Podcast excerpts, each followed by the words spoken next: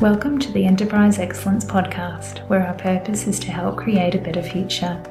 Learn from our world's experts how to improve your organization sustainably. Learn how to achieve and sustain an excellence journey for yourself, others, and the planet. And I'm your host, Brad Jevons, coming to you from Brisbane, Australia. We are proudly brought to you in association with SA Partners, a world leading business transformation consultancy. SA Partners are a truly purposeful company focused on helping organisations achieve sustainable improvement for themselves, others, and the planet. Welcome to episode 58 of the Enterprise Excellence Podcast. It is such a pleasure to have Mr. Bruce Hamilton on the show with us today.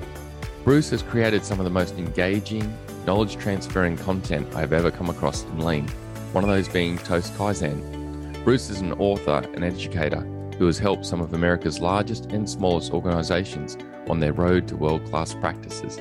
Let's get into the episode. Bruce, thank you so much for joining us today. Thank you for having me, Brad. Yeah, it's a it's a pleasure. Bruce, what's what's your backstory? Like what significant moments and paths took you down this journey that you've been on, becoming such an influencer in lean and continuous improvement and excellence within organizations?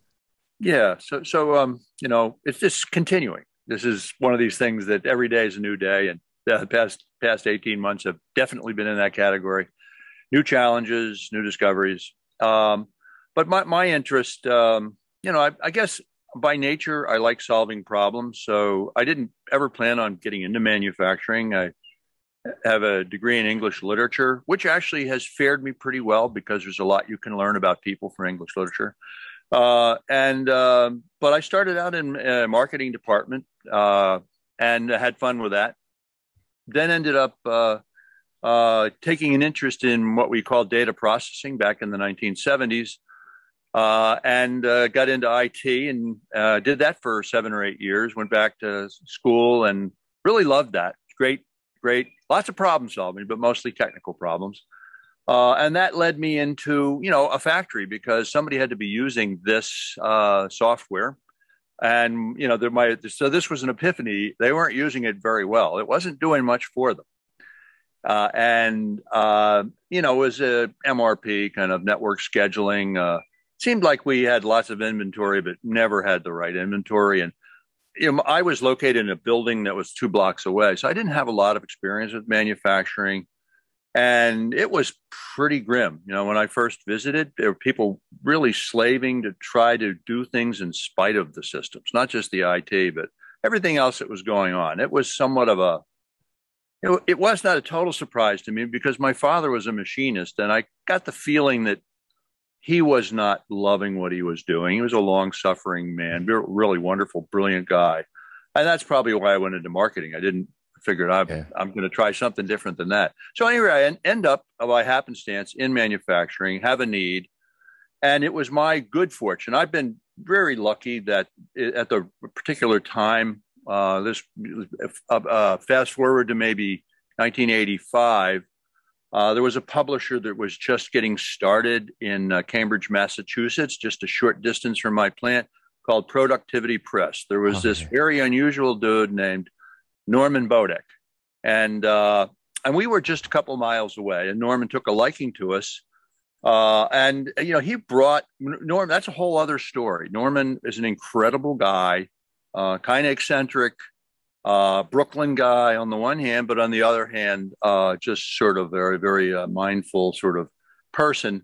And he brought, you know, brought this whole library of productivity to the West. It was incredible what he did. And I just happened to be there at the start of that. And he took a liking to us. So we had the good fortune of having visits from a lot of very famous Japanese consultants. You know, in the 1980s, nobody wanted to see him. We, we, we were the only show in town and I, I, would like to say that that was because of uh, you know great insight on my part, but it was pretty much dumb luck. We had a problem. Um, you know, we we started out reading the only books that we could find on uh, continuous improvement, and one of them had a footnote in it to Shigeo Shingo, then to the Seven Wastes, and that led us to Norman. And then Norman got us started, and you know, Norman also founded the uh, the Shingo Prize. So that was uh, you know that was a big deal too. That sort of headed us in that direction. But so, so I discovered, um, you know, TPS, lean, continuous improvement out of need. The factory that I inherited was struggling. Uh, our deliveries were not very good. Our costs were an issue. Morale was poor. And here was this means. And I was a novice. You know, it was my good fortune that I didn't know any better because I probably would not. Uh, there's so much unlearning that's part of, um, you know, what we now call lean. I didn't suffer from that because I didn't have that experience. So that's very good luck on my part. Bruce, you're talking about Norman Bodek and the connection there with that, um, you know, the publisher. How did you get connected in there to a publisher when you were working in a manufacturing facility? Norman Bodek is a whole other story. He was somebody, he's a very important person in my life. He, you know, he was not a manufacturing guy. He, he knew relatively little about manufacturing. He, he, um, he was somebody who was, he was publishing transcendental meditation books in Cambridge, Massachusetts. Oh, that was what Norman did. And before that, you know, he was head of a data processing uh, management association. He was quite the entrepreneur. I don't know how much he knew about data processing either, but he was an accountant, so possibly he did. And he spent some time down in Barbados, uh, having uh, setting up banks of people to enter key telephone numbers into telephone books. So Norman was kind of at the forefront of all kinds of stuff. And yeah. then he moved on and did other stuff. So by the time I seen him, you know, uh, he, the, he had a little upstairs build business, and on one side of the aisle was Pro- Productivity Press, his fledgling company that was publishing a couple books, and across the aisle was Rudra Press, which was pub- publishing books on transcendental meditation. Wow. Very interesting man. Uh, but anyway, I, I, came in contact with Norman Bodek because uh, as we, you know, when I got into it, found myself in manufacturing without a lot of background. I started to read, and an early book that's still, I think, a valuable book is one called uh, Zero Inventories. Uh, yeah. And it was kind of a reporter's book. It was somebody on the outside looking in. And somewhere right at the front of the book, there was a footnote to Shigeo Shingo and Seven Wastes. That led me to Productivity Press because Norman was publishing Shingo's books. Uh, and there are some just wonderful books. I, I, I was on the I I got every one of those books. I just told Norman, uh, you know, whenever you publish a book, just send us one. We'll pay for it. So I don't know that I read them all, but I read a lot of them, and uh, pretty much they were all Japanese authors at the start. There were a few others later, uh, some of which you know have just not ever come to light. They've gone out of print, and they're wonderful books. So it's like this treasure trove of stuff still to be discovered. But that was very helpful to me. And certainly Shingo was a huge benefit to an organization that was struggling. For us, you know, it wasn't academic. Um, we were, you know, our on time delivery was terrible. Our inventory turns were terrible. Um, and uh, Shingo had some answers to these things, the technical stuff but he also if you read read his writing it's all about people you know so yeah he's this technical guy who really loved to dig into problems. There's so much about human nature and that was very valuable as well. In 1989 shingo visited our plant.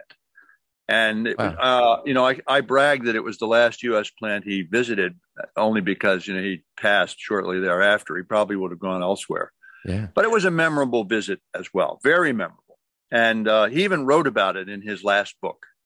Um, because for him, you know, he, you can imagine, uh, he was in a wheelchair and he was, uh, so he came in the employee's entrance uh, because of stairs and so forth. There was no way to get in. At that time, we had an employee's entrance. And, uh, and uh, so an announcement came over the PA that uh, anybody would like to greet Mr. Shingo on his way in, they would be welcome to go and, line up in the quarter. The place emptied. 400 employees emptied into this quarter and applauded for him. That was, I mean, totally unscripted.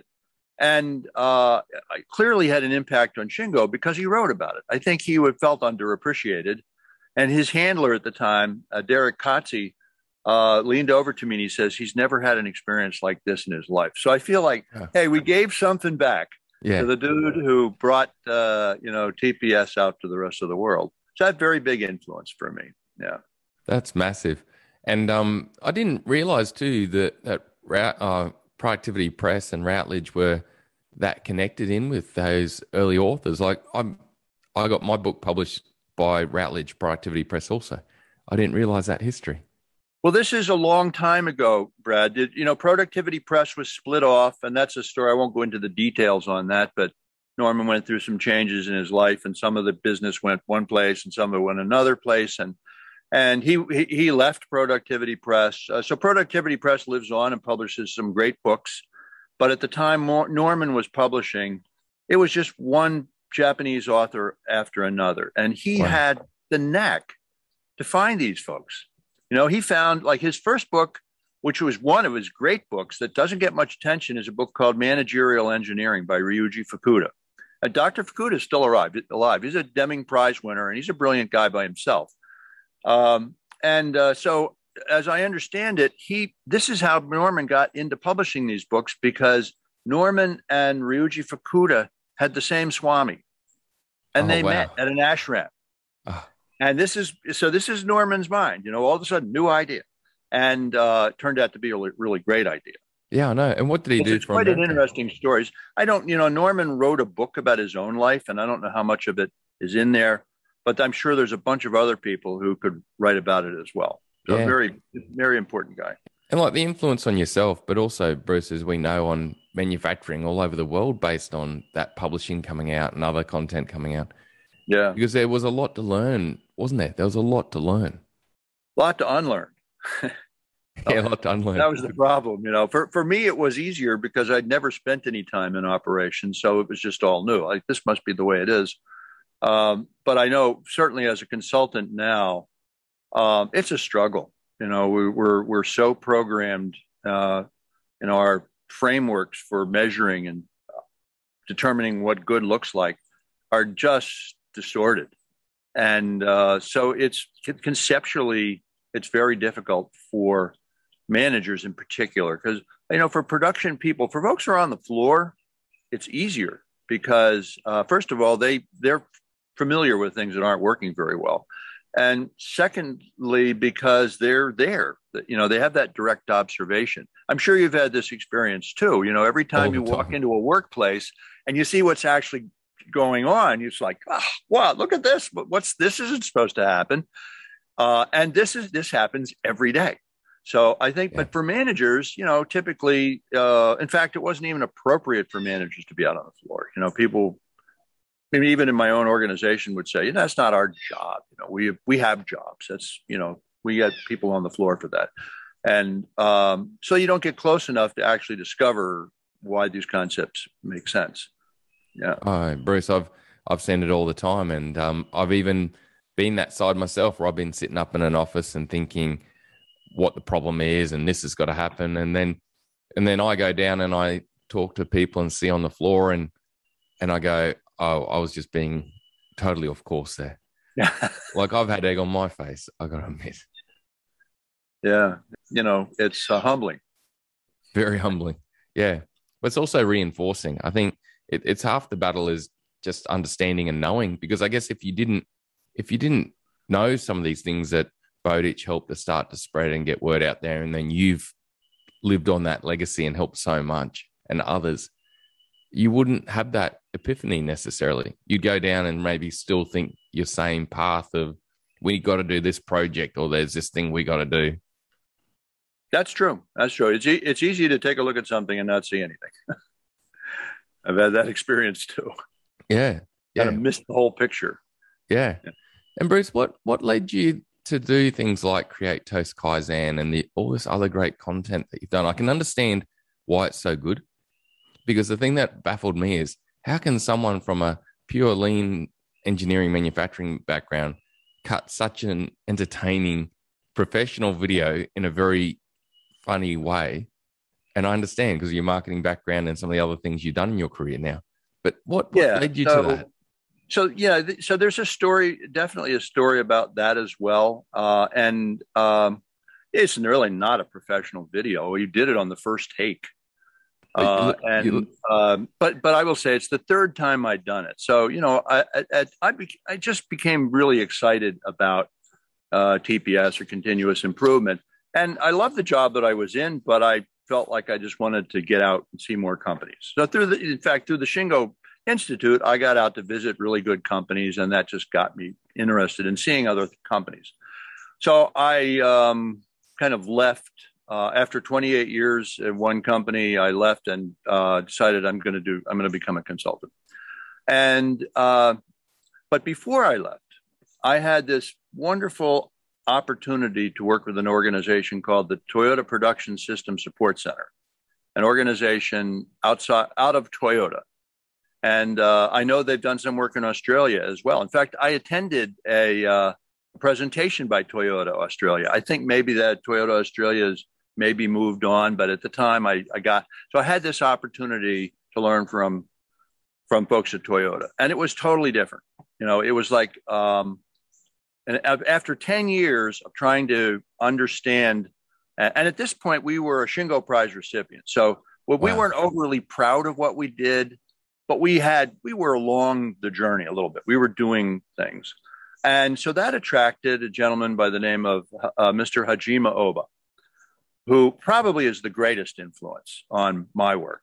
It just changed the trajectory for me because um, Jost Oba had a way of asking questions to direct your observation. It's kind of embarrassing, you know, like by the time he finished asking questions, you're sort of feeling stupid and and um, he was he was a tough guy, but so he came in and said, you, you select a project and we will help you with that. So he helped me to understand I really what I consider to be a better way to approach TPS, you know, like inch wide, mile deep. Don't try to don't try to spread it everywhere. That that doesn't work. Uh, yeah. That was very helpful. But the whole philosophy behind, um, you know, the, not the technical part. Technical part was something we were starting to get fairly decent at, but the philosophy was something that was really, really powerful. And uh, like something as simple as direct observation, making sure that you know you really are watching. And I could tell you know, a, a, day's worth of stories about Mr. Oba and direct observation. Uh, but anyway, at one point, um, after working with us for several years, Mr. Oba said to me, um, his English was marginal. Okay, he says management must do kaizen too. Okay, so if you can imagine, it feels this is going to sound kind of hackneyish, but it was a little bit, a little bit, a little bit like Mr. Miyagi and whatever that kid's name was, Daniel. I was about young enough to be Daniel at the time, and and uh, uh, and I said, well, of course, Mr. Oba, I'm supporting all the time, always doing. I'm I'm helping people. He said, no, no, no. He says you, Bruce, you must do Kaizen personally, and so you know, I as often the case, uh, I wasn't sure why, but I didn't ever argue with Mr. Oba because I took it on faith that he knew because he was just that smart, that brilliant. So I said, yeah, okay. And I, so I spent the next six weeks and I picked some projects that were things that I felt I could contribute. And they were all kind of on the factory floor. And uh, the folks on the shop floor, they were very helpful. I think they kind of laughed with me as I was struggling. And I learned along the way that A, it's not that easy. It's kind of humiliating. Uh, and uh, so, so there were some good things that I learned. And uh, Oba comes back, and I think it was about six weeks later, and I showed him what I'd done and said, "Yeah, you've done a pretty good job." He says, "Now all management must do kaizen." Now I was the general manager at the time, uh, and but not every one of my reports was buying it. They were not. They were supportive, but the idea of personally doing kaizen that wasn't that wasn't going to fly. Uh, not for all of them. A couple of them said would do it. Uh, so I had, in a moment of desperation, uh, I uh, literally, you know, sort of that time in the middle of the night when you wake up uh, because you're just thinking so hard and you can't come up with a solution. Because this this is how it was. If you, if I showed a commitment to it, TSSC would continue to work with us. That was the that was the deal. If I didn't show a commitment, they would wish us well and be on their way. And I didn't want that to happen. Yeah. So, in a moment of, you know, the uh, just utter frustration, I came up with this idea that maybe I could get every one of our executives to practice direct observation and continuous improvement by going to a process where they wouldn't feel threatened or uh, self conscious. And that was making a slice of toast. So that's where it came from. Nice. Came out of that. It was originally for a, an executive team, and everybody did it. I worked for a privately held company, and the owner of the company did a wonderful um, standardized work diagram and showed, you know, all of the steps that he'd taken. It was really quite good. I, I wish that I'd saved it, but I, I didn't. And everybody else did something. And out of that, I got maybe, I'd say, you know, maybe 50, 60% take up. But yeah, okay, we see this now. We, we actually, nobody's ever watched me, looked at us making a slice of toast before. And so direct observation, that makes a lot of sense. And we see where the waste is. And that then when I went into consulting, I made that video because I used that video. And then I made another one that was a little neater because, you know, having your son crying in a video doesn't work well at customers. And then finally, somebody in my office said, you know, maybe if you polish this up a little bit, uh, make it a little longer so we can sell it. Well, I, I, ironically, we probably shouldn't have made it longer today. Nobody wants to see anything over eight minutes long. No, no.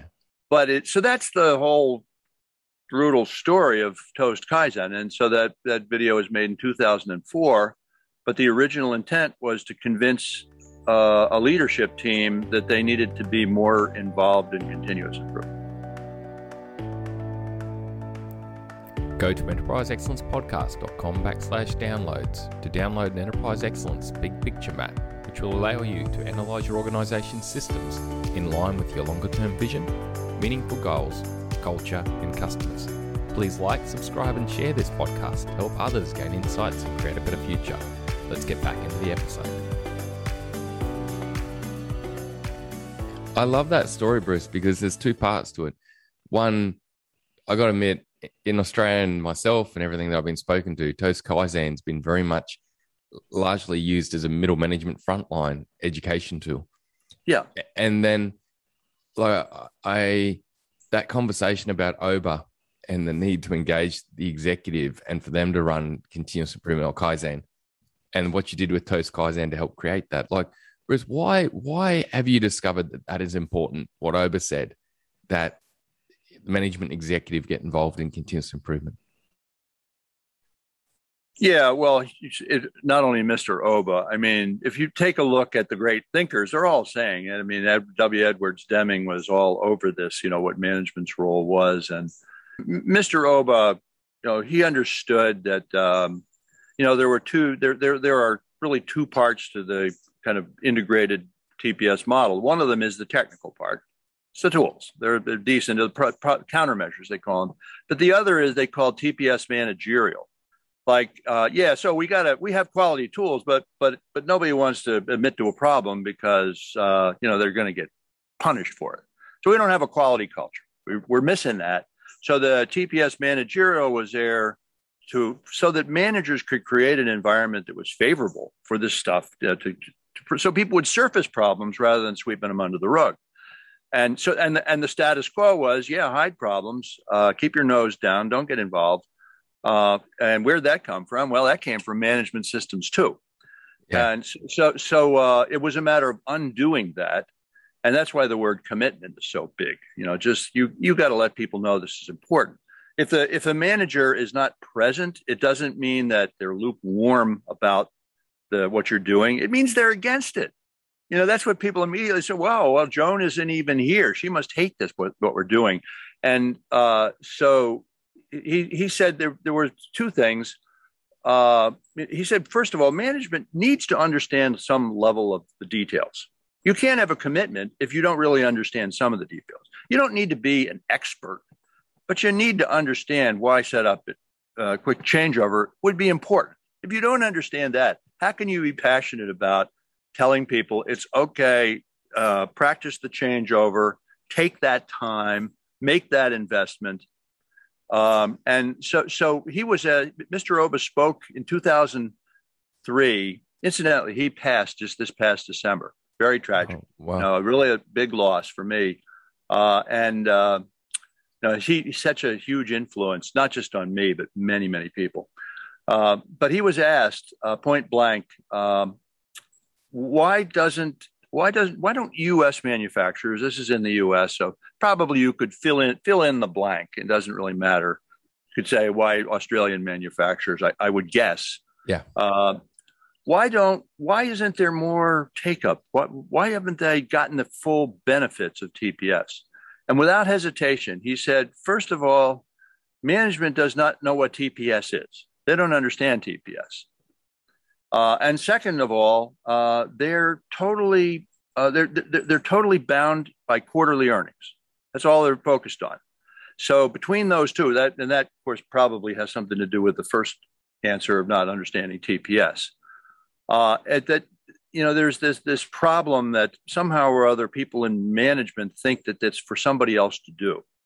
That it's so radically the the thinking is so and concept concepts are so radically different. The business model, the cost accounting, the management accounting, the the way businesses are organized, the physical organization, the, the general ledger, the you know the chart of accounts, all messed up. Doesn't it doesn't uh, you know when I first tried to do training, uh, I had people on the floor coming up to me saying, "Bruce, I don't know if you know this, but you know that training you're doing that's considered non-productive time, and I don't think that's going to be good at my review." Yeah. I asked about it. They said, "Well, that's all we got. You know, you're either absent or you're here or you're non-productive." And uh, so that meant we had to go back and ask questions about why would that happen? Why would we consider learning to be non-productive? So you go through all these things. Ultimately, they they start to tail back to somewhere along the line. A person has to give permission to change, and that person has to understand themselves first. There was a, a quote in 1989 uh, when that was the the first year of the Shingo Prize and the Baldrige Prize, which are both are which are fairly major prizes. Uh, I think Shingo is maybe more major now. Was 1988, and the one recipient of the Baldrige Prize in 1988 was uh, the Milliken Company, a large uh, textile company, privately held. The owner was Roger Milliken, a man who uh, you know, he stayed in his business till the age of 95, running his business. So it was kind of a family company. Uh, this is a company that at one point was reputed for generating 400 ideas per employee per year. I'm not sure if they're at that standard now, but it makes you wonder, well, how the heck do you even track that? How can that be possible? That's yeah. the kind of thing. That's why you have to be thinking right. If you think that can't be done, of course, you're right. So he was asked, what are the three biggest obstacles to continuous improvement? And his response was top management, middle management, and first line supervision. so this was from the standpoint of somebody who was leading the charge. He recognized that we kind of get in the way. We, you know, we managers, we we created these systems. You know, they weren't, they didn't just sort of natural laws. We made these things up, and we've created things which which prevent people from fixing problems.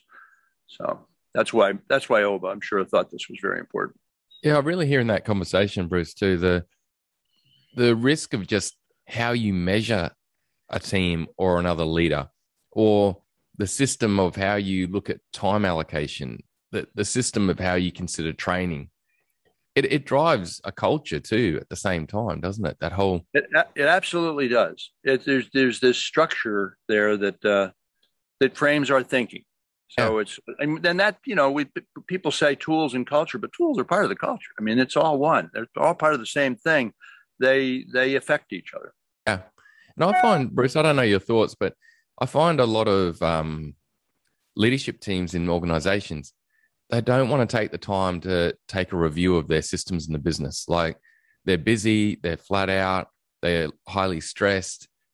And then when it comes to the whole concept of systems drive behavior, a lot of the times they, don't want to put the time into looking at how we're measuring people.